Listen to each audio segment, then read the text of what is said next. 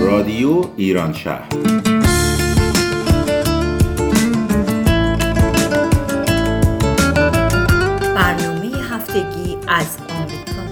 هفته از واشنگتن دی سی، مریلند و ویرجینیا. برنامه 464 یک شنبه 15 اردیبهشت 1398 برابر با 5 می 2019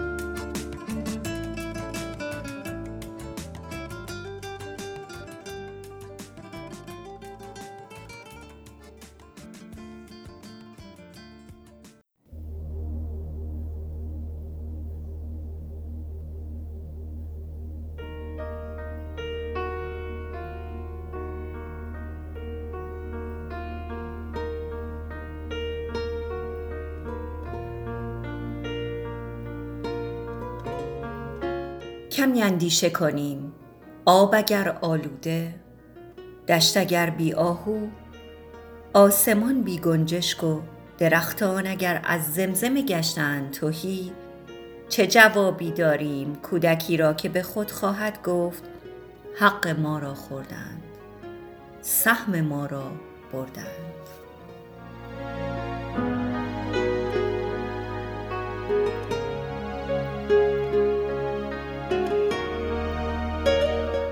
آرزویم این است. بنگرم جلوه پرواز پرستوها را. بشنوم باز هماواز قناری ها را.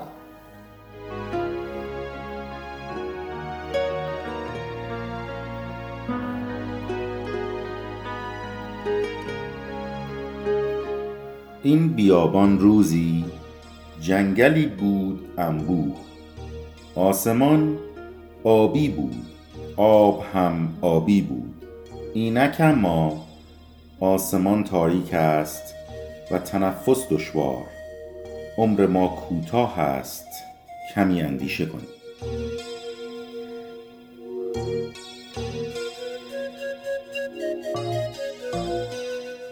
متاسفانه سال 2018 سال خرابی های بیش از حد محیط زیستی بوده است.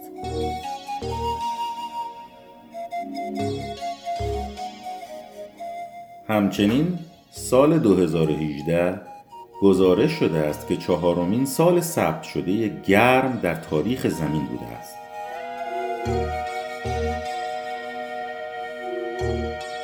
خرابی های ناشی از آتش سوزی های طبیعی در آمریکا در سال 2018 بیش از دو میلیارد دلار خسارت وارد کرده است.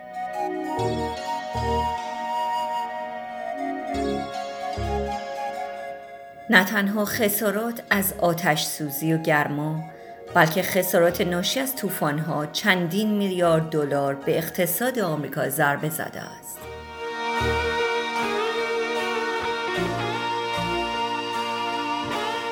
سال 2018 سالی بوده است که میزان استفاده از زغال سنگ برای تولید برق دوباره در دنیا افزایش پیدا کرده.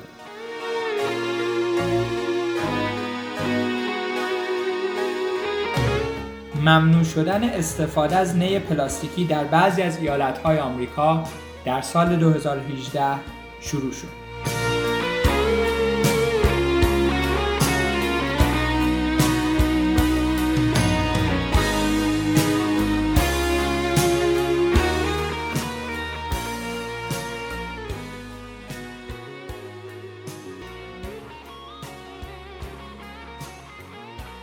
از طرف خودم زهره هومن و امیر. سلام عرض می کنم خدمت شما همه شنوندگان رادیو ایران شهر. و امیدوارم که ماه خوبی رو پشت سر گذاشته باشید.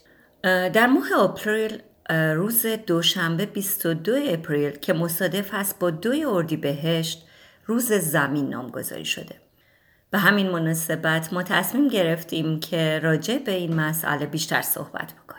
و توصیه هایی رو که سازمان ملل برای حفاظت از محیط زیست داره هرچند که شما می‌دونید ولی یادآوری بکنیم. هر سال روز 22 اپریل در سراسر جهان با هدف حمایت از اقداماتی که در راستای حفاظت از محیط زیست انجام میشه به این نام نامگذاری شده. از جمله اهدافی که برای نامگذاری این روز برشمرده شده است می توان به کمک به حل بحران تغییرات آب و هوایی، پایان بخشیدن به آلودگی پلاستیکی و حفاظت از گونه های در معرض انقراض و تشویق جنبش های محیط زیستی اشاره کرد. جان مکانل فعال صلح برای اولین بار در سال 1969 پیشنهاد نامگذاری روزی را به عنوان روز زمین مطرح کرد. پیشنهاد او در کنفرانس یونسکو در شهر سان فرانسیسکو ارائه شد. هدف جان مکانل از این پیشنهاد گرامی داشت کره زمین و مفهوم صلح در ایالات متحده آمریکا بود. روز زمین برای اولین بار در روز 21 مارس یا اول فروردین در سال 1970 میلادی گرامی داشته شد. پس از آن گیلرد نلسن سناتور آمریکایی روز 22 آوریل را به جای 21 مارس برای نامگذاری روز زمین پیشنهاد کرد. او این پیشنهاد را پس از آن مطرح کرد که سواحل سانتا باربارا در ایالت کالیفرنیای آمریکا در سال 1969 شاهد نشت گسترده نفت بود. به همه محیط هایی که در آنها نوعی از زندگی جریان داشته باشد محیط زیست گفته می شود. محیط زیست پاک یعنی انسان سالم. ما در زمینه حفاظت محیط زیست ناآگاهیم و چاره ای نداریم جز اینکه سطح آگاهی و دانش خودمان و اطرافیانمان را بالا ببریم. شاید به ذهن خیلی از ما خطور کرده باشد که به عنوان عضو کوچکی از جامعه جهانی چه قدم موثری برای حفاظت محیط زیست و مراقبت از زمین می توانیم برداریم. و در ابتدا شاید فکر کنیم که ما یک تنه نمی توانیم باری از دوش زمین برداریم. اما اینطور نیست. خب من در اینجا قصد دارم به مواردی اشاره کنم که در با رعایت این موارد می‌تونیم محیط زیست خودمون رو محافظت کنیم مورد اول اینه که استفاده از پودرهای لباسشویی و مایعات ظرفشویی رو توصیه می‌کنن که میزان فسفات ها و ترکیبات شیمیایی که در ساختمان آنها فسفر وجود داره کمتر باشه چرا که معتقدند موادی که دارای فسفر بیشتری هستند باعث رشد و تکثیر علف های هرزی میشن که در رودخانه ها و تالاب ها وجود دارند. به همین منظور توصیه می کنند که از پاک کننده های استفاده کنیم که دارای فسفات کمتری داشته باشه حالا من این مثالی که می‌خوام بزنم توی خبرهایی که ما در مورد صحبت کردیم بحث این مطرح شد که طوفان هایی که در سال گذشته در آمریکا بود خرابی خیلی زیادی داشت. دو نمونهش که طوفان مایکل بود و یکی هم طوفان فلورنس بود. که این طوفان ها باعث شدن که خرابی بسیار زیادی به خصوص در ایالات کارولینای شمالی و فلوریدا اتفاق بیفته. من خودم چند ماه بعد از اون طوفان به فلوریدا سفری داشتم و عمق اون خسارات واقعا وصف ناپذیر بود. یعنی وقتی شما به سمت اون قسمت های انتهایی فلوریدا که بهش میگن کیز می‌رفتین اکثر پارک های طبیعی که اونجا بود بسته بود به خاطر خسارات زیادی که از طوفان دیده بودن. برای همین می‌خوام به این موضوع اشاره کنم که این در واقع حوادث و بلایای طبیعی خساراتی می‌تونه بذاره که روی کیفیت زندگی ما و جاهایی که ما می‌تونیم بریم ازش لذت ببریم خیلی تاثیرات زیادی بذاره. گذشته از اون که ضررها و خسارات بسیار زیادی از لحاظ اقتصادی داره از لحاظ توریستی داره و خیلی از چیزهای دیگه. خواستم اینو اشاره کنم که جنبه های خسارات بلای طبیعی فقط جنبه های اقتصادی نیست و خیلی جنبه های دیگه و تاثیرات دیگه می‌تونه رو زندگی ما داشته باشه. یه نکته خیلی جالبی که خب مردم ما امروز توی ایران باهاش درگیر هستن. در واقع به صورت رویاروی دارن می‌بینن که چقدر مشکلات محیط زیست در زندگی اونها اختلال ایجاد می‌کنه. مثلا اختلالاتی که در مورد مسائل هوایی که توی تهران وجود داره. با توجه به دود ماشین ها و آلینده های زیادی که ایجاد هوای آلوده می‌کنن توی اون شهر. یا شهرهای بزرگ دیگه که در ایران هستن. و خب یکی از چیزهایی که هست اینه که ماشین ها یا وسایل نقلیه رو خیلی زودتر بهتر هستش که بهشون رسیدگی بشه و تعمیرات لازم رو براشون در نظر گرفت که باعث نشه که من ببینم مادرم، خواهرم، برادرم و پدرم نمی‌تونه درست نفس بکشه. مسئله اصلی اینه که اگر به اطرافمون نگاه بکنیم نتیجه عدم حفاظت از محیط زیست رو به خوبی می‌تونیم ببینیم و می‌تونیم بفهمیم که با رعایت اون چقدر زندگی برای ما زیباتر و خوشایندتر میشه و چقدر بهتر هست که ما وقتی که میریم بیرون بگیم به چه هوای خوبی چه طبیعت زیبایی چقدر اینجا تمیز هست. و چقدر من می‌تونم از این نعمتی که در اختیارم گذاشته شده بهره بیشتری ببرم. از موارد دیگه ای که با رعایت اون می‌تونیم به حفظ محیط زیست کمک کنیم استفاده از باتری های قابل شارژ توصیه شده که از باتری های یک بار مصرف استفاده نکنیم. چرا؟ به این خاطر که بر اثر زنگ زدگی این باتری ها مقدار زیادی از سموم خطرناک درون این باتری ها به محیط زیست را پیدا می کنند که ترکیبات جیوهی از مهمترین اونهاست. بنابراین توصیه میشه که از باتری های یک بار مصرف استفاده نکنیم. همچنین توصیه میشه به جای اینکه مواد غذایی رو در داخل ورقه های آلمینیومی یا پلاستیکی بپیچیم اونها رو داخل محفظه ها و ظروفی که قابل شستشو و قابل مصرف مجدد هستن قرار بدیم. از موارد دیگه استفاده مناسب از تایرها هست زیرا که تایرها نقش بسیار مهمی رو در آلوده کردن محیط زیست ما دارند در موقع خرید تایر باید به طول عمر اون و میزان تاثیر آن در کاهش مصرف سوخت اتومبیل توجه داشته باشیم. حالا من یه نکته که بگم در مورد همین قضیه تایرها که هومن گفت که ربط پیدا می‌کنه به رشته تخصصی خود من. توی آمریکا و حتی ایران و خیلی از کشورهای در حال توسعه یک سری فعالیت زیادی داره میشه که بتونن از این تایرها استفاده کنن در ساخت و ساز راه ها و جاده ها کاری که می‌کنن این تایرها رو میان ریز ریزش می‌کنن و به پودر تبدیلش می‌کنن به ذرات ریز تبدیلش می‌کنن و اون رو اضافه می‌کنن به غیر. و این رو در واقع در ساخت جاده استفاده می‌کنن که باعث بهتر شدن کیفیت و طول عمر جاده ها هم میشه. و خیلی از این اتفاقات خوب داره میفته از سمت دولت ها و از سمت شرکت ها برای بهبودی وضعیت محیط زیست. یه مثال کوچیک دیگه هم که سریع بزنم در مورد توی خبرها گفتیم در مورد ممنوع شدن نی پلاستیکی در بعضی از ایالت های آمریکا. یکی از بزرگترین و بهترین خبرها تو این زمینه این بود که شرکت مکدونالد که بزرگترین شرکت زنجیره فسفود توی کل دنیا هست تصمیم گرفته مثلا در ایالت کالیفرنیا کلا دیگه نی پلاستیکی ارائه نده اصلا. و تو خیلی از جاهای دیگه هم نی رو اصلا به مشتریاشون ارائه نمیدن مگر اینکه مشتری ازشون درخواست کنه برای گرفتن نی. و اینها حرکات خوبی است که داره اتفاق میفته در طول زمان و در کشورهای مختلف که ما به اون سمتی بریم که بتونیم از محیط زیستمون و از طبیعت محافظت کنیم. از موارد دیگه میشه به دقت در مصرف آب لوله کشی اشاره کرد.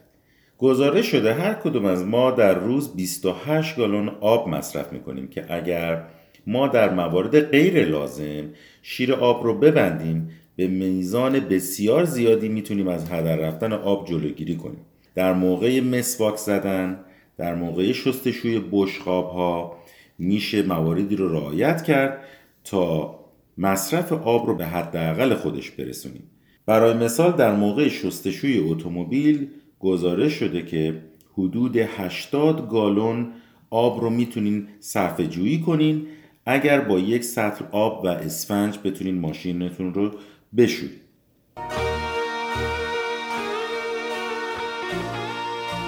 هیچ وقت به خودتون نگید که من یک نفر نمی‌تونم اونقدر موثر باشم. هر کدوم ما بر روی اطرافیانمون و فرزندانمون اثرات بسیاری می‌گذاریم و می‌تونیم جامعه بزرگی رو آموزش بدیم. برای اینکه هر کدوم مؤثر باشه برای روش های درستی که به کار می‌بریم هزاران راه برای حفظ طبیعت زیبا و پاک برای بهره برداری خودمون و فرزندانمون وجود داره. باید که سپاسگزار زمین باشیم که اجازه قدم زدن و زندگی کردن رو به ما داده. مادری که ما رو در آغوش گرفته احتیاج به مهربانی بیشتر ما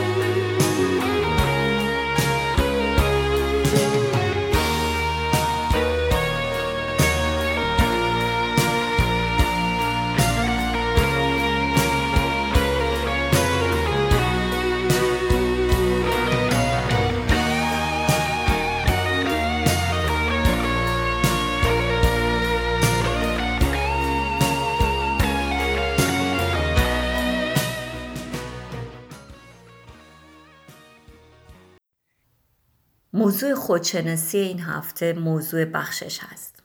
بخشش به معنی گذشت و عدم بازخواست شخص کار است. مسلما بخشش کردن مراحل خاص خودش رو میطلبه. هر کسی برای اینکه برسه به مرحله که بتونه کس دیگه ای رو که خطای زیادی در حقش انجام داده ببخشه باید مراحلی رو طی بکنه اما چرا بخشش مهم هست و چرا ما باید این کار رو انجام بدیم. در طول صحبتی که دوستان من می‌کنن و همینطور موضوعاتی که من مطرح می‌کنم می‌خوایم به شما متذکر بشیم که بخشش کردن در واقع ما رو از بار سنگینی که حمل می‌کنیم رها می‌کنه. نتایج تحقیقات نشون داده که بخشش باعث بهبود فعالیت مغز میشه. به عبارت دیگه بخشش مانند اکسیژنی عمل می‌کنه که فعالیت مغز رو بهبود میبخشه و چنانچه دیگران رو ما نبخشیم خودمون از آرامش و سلامت روان فاصله می‌گیریم. برای اینکه بتونیم بخشیدن رو تمرین کنیم می‌تونیم این راهکارها رو به کار ببریم اول اینکه به نهایت بخشیدن فکر کنیم. یعنی بررسی کنیم چنانچه فرد مورد نظر یا واقعی اتفاق افتاده را نبخشیم چه چیزی آیتمون میشه؟ راهکار دیگه اینه که فهرستی از نام افراد مهم زندگیمون حتی از اونهایی که دلخوریم تهیه کنیم و جلوی نامشون بنویسیم از کدام رفتار و عملکرد آنها دلخور است. همچنین گزارشات نشون داده شده که نفرت و خشم و نبخشیدن سم روح و جسم هستش. به عبارت دیگه گاهی اوقات بخشش رو می‌تونیم با چشم بوشی از اشتباه های دیگران ممکن بسازیم. کسی که اشتباه دیگران رو میبخشه لذت زیادتری رو از فرد بخشوده شده کسب می‌کنه. عفو و بخشش باید در شخصیت گنجانده بشه و نه به عنوان پاسخ به توهین ها بلکه به عنوان روش زندگی قرار بگیره. زیرا خشم و نفرت مانند سم به انسان صدمه میزن عمل بخشش و گذشت در یک لحظه اتفاق نمیافته و مرحله به مرحله انجام میشه. ادوارد هالودل در کتاب خود به نام شهامت بخشش این مراحل رو به چهار دسته تقسیم می‌کنه. مرحله اول پذیرش ناراحتیه که به نظر من یکی از مهمترین مراحل در مراحل بخشش این قسمت اولشه. اون قسمتی که شما با قصه و ناراحتی شروع میشه. ممکنه یک فرد یا یک گروه یا یک سازمان شما رو رنجونده باشه. اگه می‌خواید اونها رو ببخشید باید به خودتون بقبولونید که از رفتار اونها ناراحت شدید و رنجیده اید بعد از اینکه پذیرفتید از اونها آسیب دیدید دچار احساسات منفی شدید مثل خشم مثل ناراحتی مثل ترس مثل گیجی و ناامیدی و بتونید بر اون احساسات اطلاع پیدا کنید. وگرنه اون احساسات مثل باطلاق شما در خودش فرو می‌بره. مرحله دوم چیه؟ مرحله دوم حالا این خشم رو این ناراحتی رو پذیرفتین. حالا باید تسکینش بدین. تسکین و خشم و نفرت پس از اینکه رنجیده شدی از اون خاطرات تلخ. وگرنه خاطرات تلخ ذهن شما رو پر می‌کنه. و اونجاست که باید سعی کنین اعتقادات و باورهایی که خودتون دارید به عنوان اصول زندگیتون به اونها پناه ببرید و نذارید که اون خشم و ناراحتی رفتار شما رو تبیین کنه. اون چی که در این مرحله به شما می‌تونه کمک کنه شناخت ارزش های زندگیتون هست. باید از خودتون بپرسید من این همه رنج و سختی رو که تحمل کردم باید چجوری به یک چیز بهتر تبدیل کنم. اونجاست که شما می‌تونید اون خشم و نفرت و اون انرژی های منفی رو به انرژی های مثبت تبدیل کنید گاهی اوقات زخم ها عمیقتر از اون هستند که ما به راحتی بتونیم ببخشیمشون.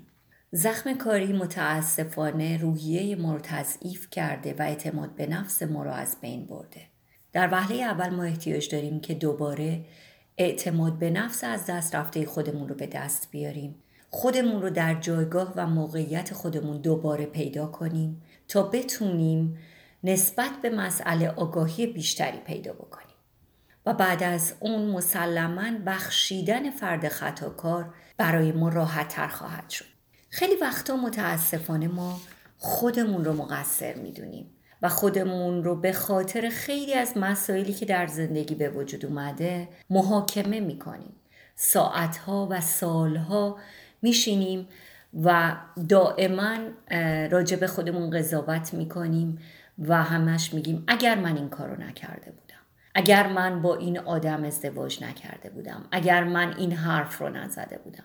اما نکته بسیار بسیار مهم این هست که ما انقدر نسبت به خودمون آگاهی پیدا بکنیم و انقدر اعتماد به نفسمون رو به دست بیاریم که متوجه بشیم در واقع خطا سر می‌زنه. و ما باید خودمون رو ببخشیم. ما گناهکار اعمالی که انجام دادیم نیستیم و حتی خیلی وقتها می‌تونیم بابت کارهای اشتباهی که به دیگران کردیم جبران خسارت بکنیم. از نکات دیگه که بخشش می‌تونه برای ما به همراه داشته باشه اینه که بخشندگی می‌تونه باعث احساس شادی و نشاط بیشتر ما بشه. بسیاری از تحقیقات نشون داده شده که افراد بخشنده افرادی شادتر و سالمتر از کسانی هستند که بخشنده نیستند.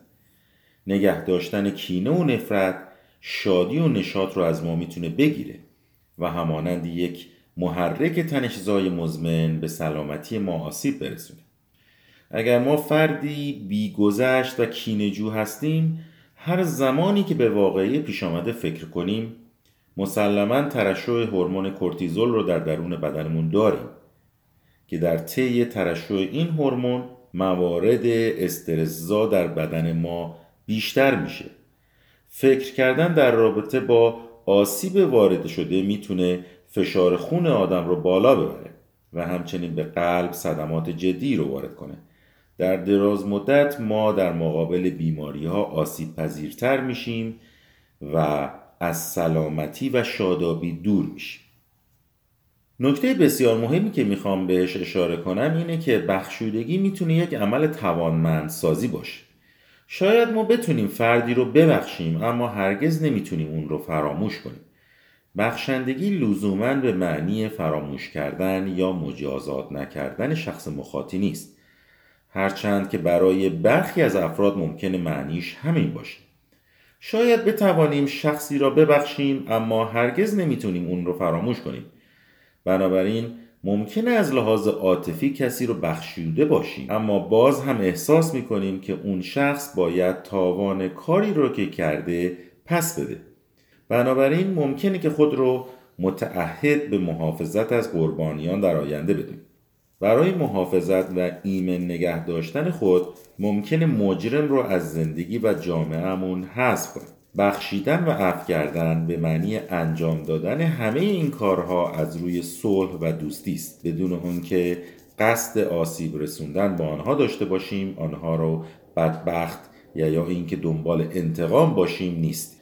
در ادامه بحث مراحل بخشش دو مرحله آخرش اول مرحله تمرین کردن است. تو این مرحله باید تلاش کنید که با استفاده از کنترل احساسات دیوانوارتون از شر قلاب خشم و نفرت خلاص شید احساس همدردی با دشمنانتان می‌تونه در خلاصی از این قلاب نقش مهمی داشته باشه. همچنین اگر با توجه به روحیه‌ای که دارید یا اعتقاداتی که دارید می‌تونید به دعا و عبادت متوسل شید. تا به این وسیله از اون احساسات بد خلاص بشید و به, و به یک آرامش و رهایی برسید. مرحله آخر اینه که شما باید همه اون خاطرات بد رو رها کنید و به راه خود ادامه بدید. سعی کنید اون خشم و کینه رو از خودتون دور کنید و مانع ورود اون به قلبتون بشید. این کارها رو اونقدر تکرار کنید تا مطمئن شید فاصله زیادی با خشم دارید. در این کار حتما پشت کار باید داشته باشید. مطمئن باشید بعد از این بخشش در درونتون فضای پاک و تازه آفریده میشه و سالمتر و شادتر زندگی خواهید کرد. اشتباه نکنید. بخشش نشانه ضعف و ناتوانی نیست. انسان قدرتمند بخشش می‌کنه خیلی وقتا ما فکر می‌کنیم که بخشیدیم اما در واقع در اثر ضعف و ناتوانی سعی می‌کنیم چشم پوشی کنیم از رفتارهای اشتباهی که اطرافیانمون انجام میدن و خطاها یا متاسفانه اعمالی که بر روی زندگی ما موثر هست و اونها انجام میدن. اما این بخشش نیست. این ترس هست. این ناتوانی و ضعف هست از صحبت کردن از در نیومدن از اون شرایط اشتباه از خیلی چیزایی دیگه. بخشش یعنی رسیدن به اون قدرت که در عین حال که من اجازه نمیدم که تو دیگه اون عمل اشتباه رو تکرار بکنی بر روی من و زندگی من من تو رو هم با اعمالت رها می‌کنم. و میبخشم و تو رو و اعمال اشتباه تو رو در ذهن، فکر و زندگی خودم حمل نمی کنم. بنابراین بخشش رهایی میاره. حس رهایی که به شما احساس آزادی میده. احساس قدرت بیشتر و درهای جدیدی رو به روی شما باز می‌کنه. مرسی از اینکه شنونده این بخش از برنامه ما بودید. از شما دعوت می‌کنم به قسمت بعد توجه بفرمایید. متشکرم.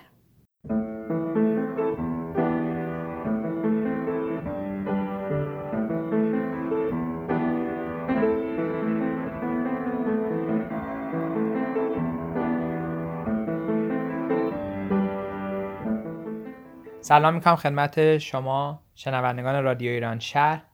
در این قسمت از برنامه در خدمت خانم شبنم کرتیس هستیم. ایشون از هنرمندان در منطقه واشنگتن دی سی هستن. اخیرا یک هنر بسیار خوبی را از خودشون ارائه دادن که حالا می‌خوایم در موردش بیشتر صحبت کنیم.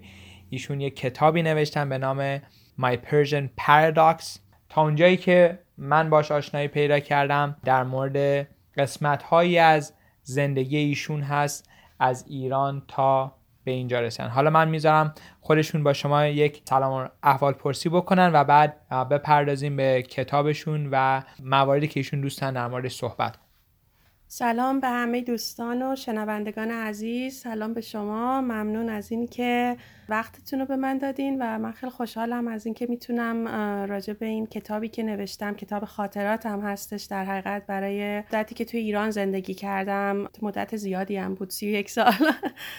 ولی دوست دارم که راجبش بتونم صحبت بکنم و خوشحال میشم که اگر که در آینده هر سوالی باشه بتونم جواب بدم. خیلی هم عالی. شبنم جان ممنون که به برنامه ما تشریف آوردی. اولین سوالی که من دارم اینه که تا اینجایی که ممنونم شما یک مهندس هستی. من خودم هم مهندسم. چجوری به این سم رفتی که یک کتاب بنویسی؟ من از بچگی با کتاب بزرگ شدم.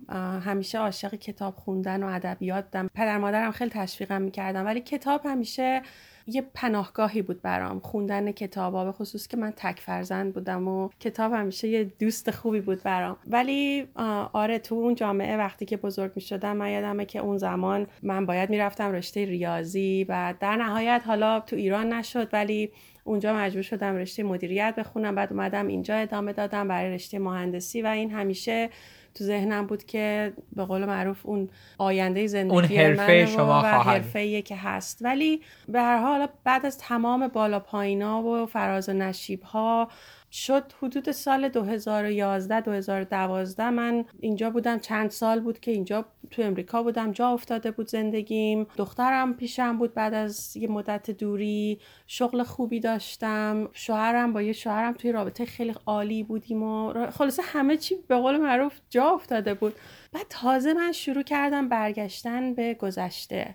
همش از گذشته همه چی برمیگشت به هم یادم میافتاد. و یه احساس گناه همراه با خوشحال نبودن تو دلم بود. و خوش... چون خوشحال نبودم احساس گناه می‌کردم. گفتم بابا تو که همه چی داری دیگه. همه چی فراهمه. چند سالی طول کشید که این حالت دوگانگی برای من خیلی وجود داشت که چرا من این احساس رو دارم. ولی سعی کردم راجبش بخونم یاد بگیرم صحبت بکنم. حالا بعضیا میگن دوره بحرانی میان سالی midlife crisis ولی من فکر کنم تجربه تو اون چند سال به هم نشون داد که من هر بار که خاطرات گذشته به یادم اومد و با دوستان و اطرافیان در میون گذاشتمش مثل یه قصه بازگوش کردم حتی خاطرات خیلی تلخ اینا شروع کرد یواش یواش یواش مثل یه حالت مثل حالت ازاداری که می‌کنی بعد یواش یواش دیگه میپذیری اون به اون قسمت پذیرشش که می‌رسی درسته. دقیقا.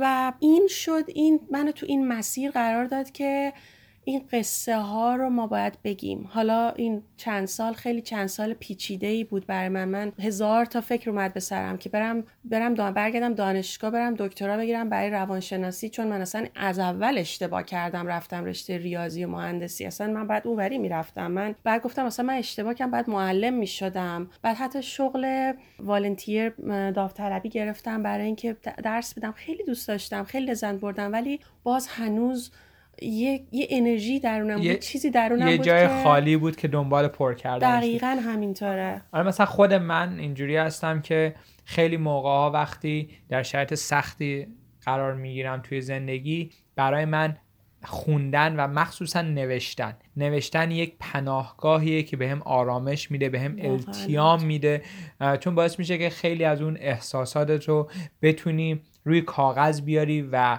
در واقع اونی که تو چیزی که تو وجودت هست رو بتونی به معرض اظهار بذاری و در واقع به یک نوشته تبدیل کنی. فکرم همچین چیزی توی ذهن تو هم بوده شبنم درسته؟ دقیقا دقیقا همینطوره و این خیلی جالبه که وقتی شروع به نوشتن می‌کنی بعد می‌بینی که لغات ها خودش میاد. اصلا می‌بره تو رو یه جایی که اصلا تو ذهن چون تو ذهن همش پراکنده است ولی شروع که به نوشتن می‌کنی مرتبش می‌کنه سازماندهیش می‌کنه. و اینم باید بگم که من یه دوست عزیزی همون سال 2011 به من گفتش که که من خیلی این حالت های بحرانی که داشتم و اینا به هم گفتش که تو باید داستان زندگی تو بنویسی. من موقع خیلی جدی نگرفتم. گفتم برای چی من باید داستان زندگی بنویسم؟ ولی این چند سال واقعا منو برد به اون سمت که آره بازگو کردن این داستان ها خیلی باعث میشه که به یه نقطه تفاهمی انگار به آدمای دیگه می‌رسی به اون نقطه کانکت کردن اون, اون که اون ارتباط عمیق انسانی رو می‌تونی با دیگران پیدا کنی. و بعد که شروع کردم نوشتن این داستان ها دیدم که نه تنها بیشتر سازماندهی داره میشه تو ذهن من و با گذشته دارم بیشتر آشتی می‌کنم بلکه وقتی که دیگران این داستان ها رو میخوندن می‌دیدم که اون ارتباط قلبی که واقعا یه انسان بهش نیاز داره داره به وجود میاد. انگار اون اعتماد داره به وجود میاد بین من و انسان های دیگه. درسته. حالا من سوال بپرسم. چرا اسم کتاب گذاشتیم My Persian Paradox. چون بسیار اسم جالبیه ولی به هم جالبه که چرا همچین اسمی براش انتخاب کردی حتما حتما. تا یه مدت طولانی خب دنبال اسم میگشتم براش. وقتی که خیلی شروع کرد نوشتم یه شاید مثلا حتی نصف کتابم نوشته بودم. حالا البته اون نسخه اولش که فقط به قول معروف نسخه خودم بود. هنوز هیچ ویرایش نشده بود. ولی بعد نگاه می‌کردم هرچی بیشتر کاراکترهای این کتاب رو میشناختم. حالا پدرم مادرم خودم خاله امه می‌دونی دوستان. می‌دیدم یه انسان چقدر می‌تونه ابعاد متفاوتی داشته باشه؟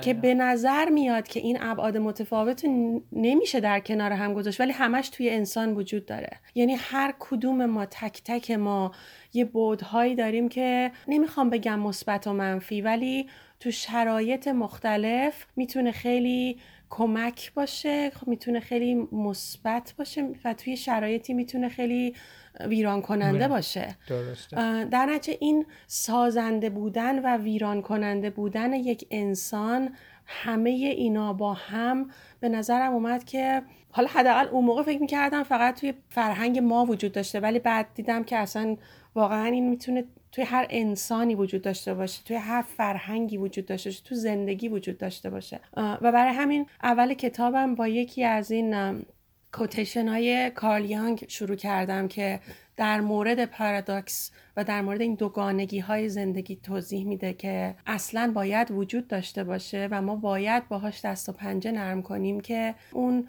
حس کنجکاوی انسان بودنمون رو پیش ببریم. چقدر عالی. من مورد علاقه ترین روانشناسه. قرن برای من کالیانگ خیلی در مورد کاراش خوندم و حالا خیلی هم اعتقادن که بعد از فروید بزرگترین روانشناس این قرنه و بسیار صحبت قشنگی می‌کنه در مورد همینی که انسان این ابعاد مختلفش چجوری بعضی جاها با هم همسازی می‌کنن بعضی جاها با هم دیگه کانفلیکت دارن و دچار تناقض میشن. دقیقا همینطوره. خب برای شنونده های ما که حالا کتاب تو رو نخوندن و می‌خوان بعدا برن به سمت کتاب تو شبنم فکر می‌کنی کجای این داستان براشون در واقع می‌تونن باشه ارتباط برقرار کنن؟ یا در واقع از این کتابی که تو نوشی اون نکته که می‌خوان بگن اون پیامی که می‌خوان بگن چی می‌تونه باشه؟ حتما. من شخصا فکر می‌کنم که کتاب برای نسلهای مختلف ایرانی پیامهای متفاوتی داره. من صحبت کردم با دوستانی که اینجا به دنیا آمدن نسلهای دوم مهاجرت هستن و براشون جالبه که کتاب رو بخونن ببینن که اونور من یا نسل پدر مادراشون تو چه شرایطی زندگی کردیم. ولی اون کسایی که هم نسل من هستن هم سن و سال من و یا حتی نسل هایی که دو نسل قبل تر از من هستن فکر می‌کنم که خیلی چیزا تداعی بشه براشون. کمان که یکی از دوستانم وقتی که کتاب رو می‌خوند به هم گفتش که این باعث شد که من دوباره یادآوری بشه برام که چه چیزایی رو سعی کردم که زیر فرش بزنم و الان باید بهش بپردازم. تمام اون دوگانگی هایی که قبلا برام بوده و سعی کردم یا فرصت نداشتم بهش بپردازم. برای همین من فکر می‌کنم که پیام های مختلفی می‌تونه داشته باشه. ولی در مجموع اونچه که من تلاش کردم بگم این بود که انسان نیاز اصلیش به اون به آزادی رسیدنه آزاده بودنه. از اون محدودیت ها و اون به قول معروف ساختارهای بسته فرهنگی می‌خواد بیاد بیرون می‌خواد اون چارچوب ها رو بشکنه. بشکنه و می‌خواد خلق بکنه. هر انسانی به اندازه خودش می‌خواد خلق بکنه و اونه که حتی اگه برگردیم به بحث کارلیونگ اون ایندیویدویشنی که در نهایت میگه اینه که بتونه یک انسان نه فقط اینکه به هارمونی برسه درون خودش بلکه بتونه از تمام اون پتانسیال خودش استفاده بکنه. اون زمانه که یه انسان واقعا می‌تونه اون آرامش درون داشته باشه. در نتیجه خداگاه و ناخداگاه ما براش مبارزه می‌کنیم. زمانهایی بوده لحظه هایی بوده که من خیلی ترسیدم تو زندگیم و به عنوان یک قربانی عمل کردم. من همه اینا رو سعی کردم تو کتاب بیارم. ولی نمونده تو اون مرحله. به هر حال سعی کردم از اون مرحله بیام بیرون. و من مطمئنم که به, به شکل متشابه همه ماها این مراحل رو از سر گذروندیم. ولی خودمون نمیبینیمشون. خودمون قدرتش رو نداریم که برگردیم و بگیم من این کار رو کردم. دقیقا دقیقا. یکی از نکاتی که وقتی من این فرصت رو داشتم که در جلسه گشایش کتاب شبنم جون باشم و به صحبتاش گوش بدم. اولین چیزی که به ذهنم رسید وقتی داشتم به صحبتاش گوش میگم بود که قصه ماها که مهاجریم چقدر شبیه هم دیگه است. حالا خیلی از ماها الان اومدیم حالا آمریکا یا اروپا یا هر جای مهاجرت کردیم. خیلی از ماها شاید می‌خوایم مهاجر بشیم می‌خوایم مهاجرت کنیم و شنیدن این قصه خیلی به ما کمک می‌کنه که ببینیم این راه چه راهیه و چه پستی و بلندی هایی داره. و من واقعا بهت آفرین میگم شبنم جان چون به عنوان نه تنها یک مهاجر بلکه به عنوان یک زن به عنوان یک مادر و به عنوان یک همسر اومدی داستان تو بیان کردی و تمام اون سختی ها تمام اون لحظات طاقت فرسایی که تو این مدت تو این مسیر سفر طی کردی رو با مخاطب در میون گذاشتی. مخصوصا برای خود من وقتی داشتم به صحبتات گوش می‌کردم اونجایی که گفتی ناچار شدی که تصمیم بگیری دخترت رو در ایران بذاری و بیای آمریکا. واقعا من, من یک قسمت یک از قسمت بزرگ داستان چون واقعا کار سختیه. و می‌خوام یکم خود در موردش کوتاه صحبت کنی چون واقعا یک تجربه خیلی سخت و عجیبیه.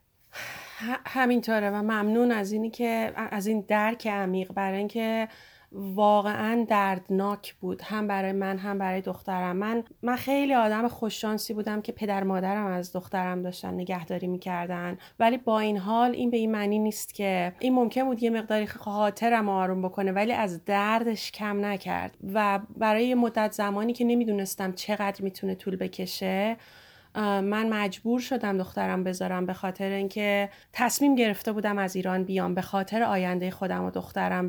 دلم می‌خواست فرصت های بیشتری رو پیدا بکنم و هم برای خودم هم برای دخترم تو زندگی. و تصمیم خیلی سختی بود. ولی حالا بازم با حمایت پدر مادرم تصمیم گرفتم این کار رو بکنم. برای اینکه احساس کردم این فرصت رو اگر که این سختی رو به خودمون بدیم هر جوری که بخوا بتونم تلاش می‌کنم که دخترم رو بیارم و این فرصت ها رو براش به وجود بیارم. خوشحالم که به هر حال حالا اونجوری که فکر می‌کردم پیش اومد.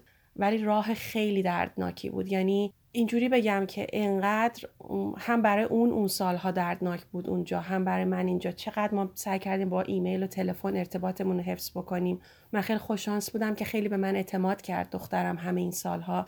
ولی انقدر دردناک بود که از لحاظ روحی که من درد جسمی رو هم حتی نمی‌تونستم تحمل بکنم. یعنی اگه یکی یه تلنگر به هم می‌زد اون برام, برام خیلی درد فیزیکی خیلی بزرگ بود. اینقدر داغون کرد منو اصلا از لحاظ احساسی و حتی فیزیکی. یه نتیجه خوبی که میشه از این داستان گرفت اینه که خیلی اعتقاد دارن که همیشه بعد از یک سیاهی تاریکی نور روشنی همونطوری که میگن تاریک ترین لحظه شبانه روز دقیقا چند ثانیه قبل از طلوع آفتابه و همونطور که شبنم گفت از خیلی از سختی ها گذشته و بعد به اون جای رسیده که خیلی از اون مشکلات حل شده و اون مسیر زندگیش هموارتر شده. خب شبنم جان می‌تونی به دوستان بگی که از چه روش هایی می‌تونن کتاب شما رو خریداری کنن؟ حتما حتما ممنون. کتاب البته به زبان انگلیسی هست. راحت ترین و آسون ترین راهش که آمازون هستش. می‌دونم که توی اکثر کشورهای دنیا هست ولی کشورهای مثل خاورمیانه نیست. اینو می‌دونم. ولی توی اکثر کشورهای دنیا هستش. قابل دسترس از طریق آمازون چه یو اس چه کانادا یو کی استرالیا کوبو فکر می‌کنم که ای, ای ورژنشو داره ای بوکشو داره. و به هر کتاب فروشی هم که فکر می‌کنم تو سر سر آمریکا و انگلیس مراجعه بکنن. اگر اون کتاب فروشی با اینگرام اکاونت داشته باشه و قرارداد داشته باشه می‌تونن سفارش, بدن. و راه های ارتباطی شنوندگان ما اگه سوالی داشتن اگه می‌خواستن کتاب رو مثلا به آمازون دسترسی و می‌خواستن از خودتون یه جوری تهیه کنن راه های ارتباطی با شما چیا هست؟ حتما. وبسایتی که برای کتاب دارم هست mypersianparadox.com اسپل این وبسایتی که شبنم جون گفتن هست M Y P E R S I A N P A R A D O X.com که My Persian دیگه چه راههایی؟ شبنم جان. وبسایت خو... البته بلاگ خودم هم هست. shabnamkurdis.com s h a b n a m c u r t i s.com همیشه هستم. همیشه دوست دارم که پیغام بگیرم جواب بدم. نظراتم رو توی بلاگم می نویسم و در مورد این مسیر و این سفر داستان نویسیم توی بلاگ می نویسم خیلی عالی. ما حتما در قسمت اطلاعات بیشتر توی وبسایتمون هم شنوندگان اگه مراجعه کنین ما لینک هم کتاب و هم لینک وبلاگ شبنم جان رو می‌ذاریم که اگر دوست داشتین می‌تونید توی وبسایت رادیو ایران شهر و این اطلاعات رو اونجا هم داشته باشین. خب شبنم جان برای صحبت نهایی اگر چیزی به نظرت می‌رسه که با شنوندگان ما در میون بذاری ما در خدمت هستیم. خواهش می‌کنم. مرسی. من فقط این اضافه بکنم که اگر اسم منو توی توییتر یا فیسبوک هم هر کسی تایپ بکنه public account ها. من ازتون ممنونم که این فرصت رو به هم دادین که راجع به این کتاب صحبت بکنم. چون مهمترین دلیلی که این کتاب رو نوشتم بود که بتونم با دیگران ارتباط برقرار کنم ارتباط قلبی. اون چیزی که حالا ما تو انگلیسی بهش میگیم emotional intimacy و اون اعتمادی که می‌تونه تو یک رابطه برای انسان ها به وجود بیاد. اون نزدیکی عاطفی که می‌تونه رخ بده بین انسان ها. دقیقا. و ما خیلی جا جایگاهش رو زیاد داریم برای اینکه بازسازیش بکنیم توی فرهنگمون بین خودمون. به خصوص به خاطر اینکه هر کدوممون ضربه های زیادی خوردیم. چه چه اونایی که تو ایران موندن چه اونایی که مهاجرت کردن از کشور اومدن بیرون. قصه زیاد داریم برای بازگو کردن و بازگو کردن این قصه ها هم به منی که بازگوش می‌کنم کمک می‌کنه هم به شمایی که منو بیشتر می‌شناسی. و این من بازم این من عاشق این جمله هستم که این خانم برنه براون گفته که اگر کسی رو بشناسی از نزدیک نمی‌تونی ازش متنفر بشی. و نه تنها این اگر کسی رو از نزدیک بشناسی حتی می‌تونی راحتتر باهاش از لحاظ عاطفی ارتباط برقرار کنی. قضاوت هات کمتر میشه. و ای کاش که ما روزی برسه که هممون بتونیم به آسونی با هم این ارتباط ها رو برقرار کنیم قضاوت نکنیم همدیگر رو و اون اعتماد رو تو تمام ارتباطاتمون برای هم به وجود بیاریم. یعنی بشیم هممون با هم یک گروهی که هممون حمایت می‌کنیم همدیگر رو. چه آرزوی قشنگی. امیدوارم که یه روزی برسه که این آرزو تبدیل به واقعیت بشه. خیلی ممنون شنوندگان عزیز که با ما همراه بودین. از شما دعوت می‌کنم که به قسمت بعدی برنامه توجه بفرمایید.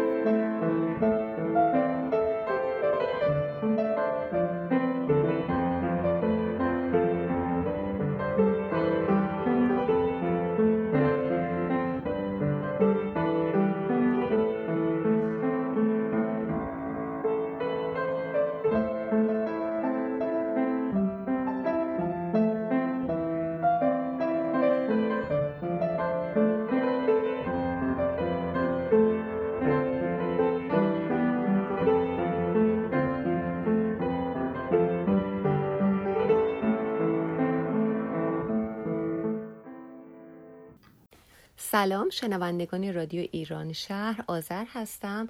اخبار جدید این هفته این هست که چگونه مغزمون رو جوان نگه داریم.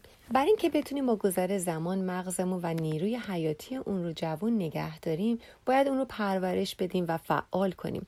همطور که می‌دونین با گذر زمان توانایی های مغز ما کم میشه و ممکنه حتی دچار بیماری آلزایمر بشیم.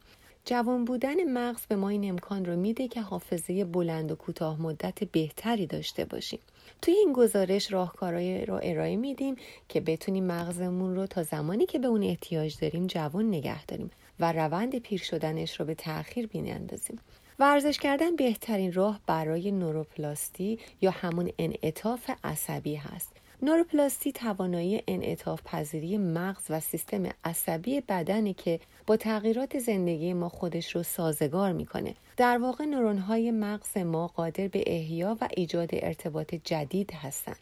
حالا سوال اینه که ورزش چطوری به نوروپلاستی می‌تونه کمک کنه؟ وقتی ما ورزش می‌کنیم جریان خون حجم خون و عروق خونی تو مغز ما افزایش پیدا می‌کنه و این باعث افزایش اکسیژن و گلوکوز میشه که خودش منبع خیلی خوبی از مواد مغذیه و به رشد سلول ها کمک می‌کنه. در نتیجه این فعالیت ها توجه ادراک و حافظه ما رو تقویت می‌کنه. که این توجه و تمرکز مزایای خیلی زیادی داره. از جمله اینکه می‌تونیم استرس رو کنترل کنیم.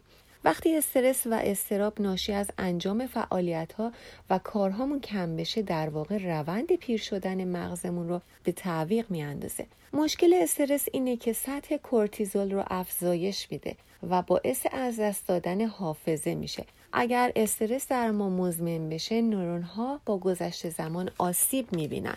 مورد دیگه این که مغزمون رو فعال نگه داریم. فعال نگه داشتن مغز با تمرین و اجرای عادتهای مختلف امکان پذیر می‌تونه باشه. شماره تلفن های ضروری رو حفظ کنیم. این کار تمرین خیلی خوبی هست برای تمرکز مغزمون. چیز جدید یاد بگیریم. سعی کنیم کلاس های مختلف آموزشی رو امتحان کنیم. مثلا یه زبان جدید یه ساز جدید. یه چیز کلا جدید رو یاد بگیریم. کتاب بخونیم. خوندن برای تقویت و قوه تخیل خیلی خوبه.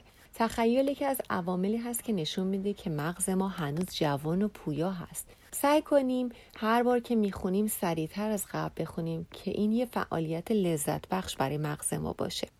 بنویسیم. نوشتن به ذهن کمک می‌کنه تا فعال بمونه. مهم نیست چی و کجا بنویسیم. مهم اینه که نوشتن رو برای خودمون تبدیل به یه عادت بکنیم. رژیم غذایی مناسب داشته باشیم. در نهایت اینکه اگر بخوایم حافظه و تمرکز بهتری داشته باشیم باید به چیزی که در طول روز می‌خوریم توجه کنیم. منبع اصلی انرژی مغز قند هست. پس یادمون باشه که به مقدار مناسب کربوهیدرات و ویتامین و پروتئین مصرف کنیم. اگر مواد مغذی ضروری بدنمون کم باشه روی سیستم عصبی ما تاثیر بدی می‌ذاره و موجب خستگی و کم دقتی بیتوجهی و پرخاشگری ما میشه رعایت این نکته هم مهم هست که بدبین و منفی نگر نباشیم.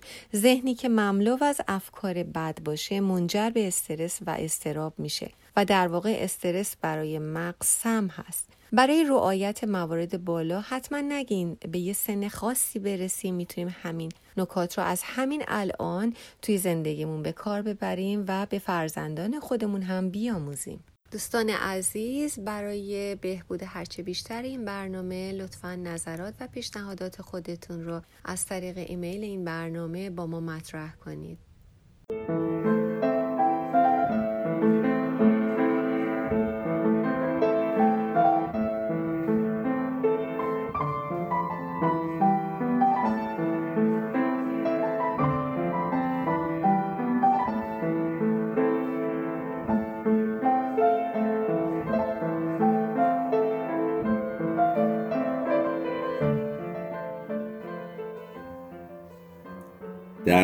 من و تو فاصله هاست. گاه می اندیشم می توانی تو به لبخندی این فاصله را برداری؟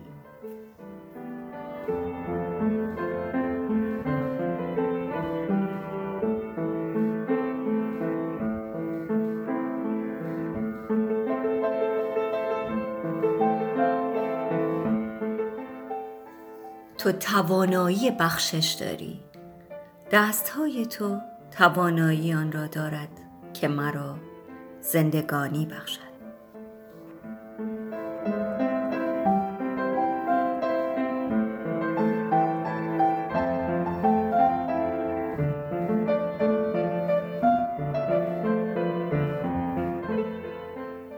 چشمهای تو به من میبخشد شور عشق و مستی و تو چون مصرع شعری زیبا سطر برجسته ای از زندگی من هستی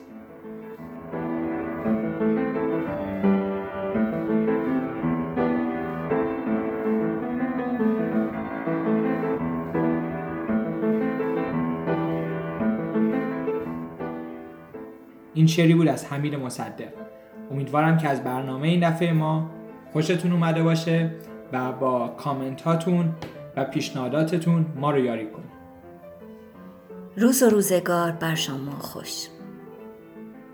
امیدوارم در همه مراحل زندگیتون موفق باشید. خدا نگهدار.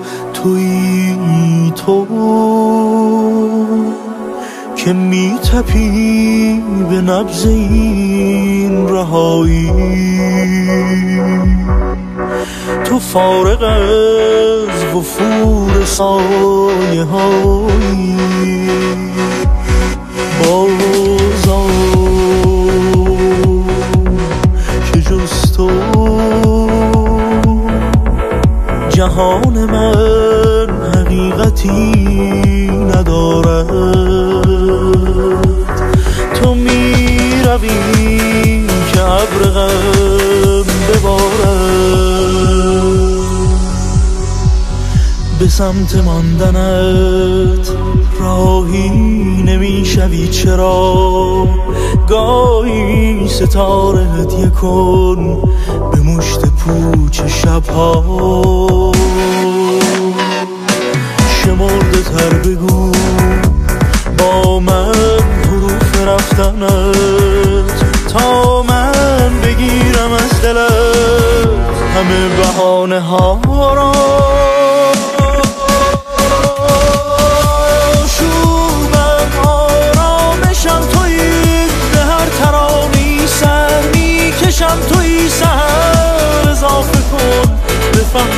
什么？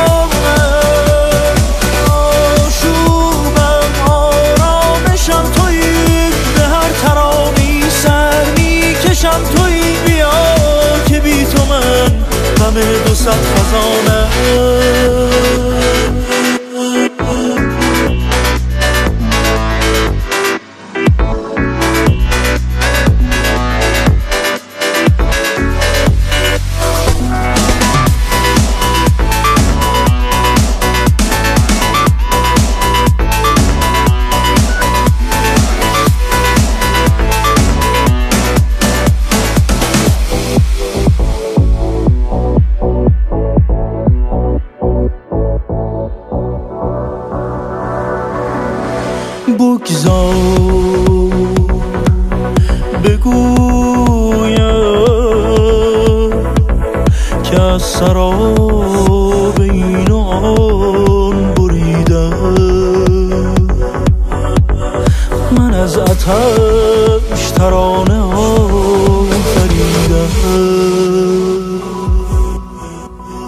به سمت ماندنت راهی نمی‌شوی چرا؟ گاهی ستاره هدیه کن به مشت پوچ شبها.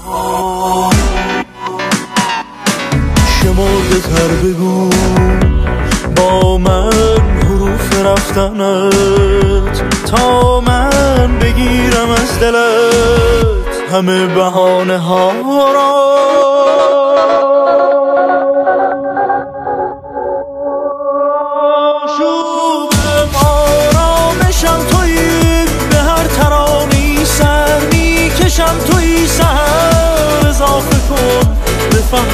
فهم آسمانم شوقم آرامشم تویی به هر ترانی سر می‌کشم تویی بیا که بی تو من همه دو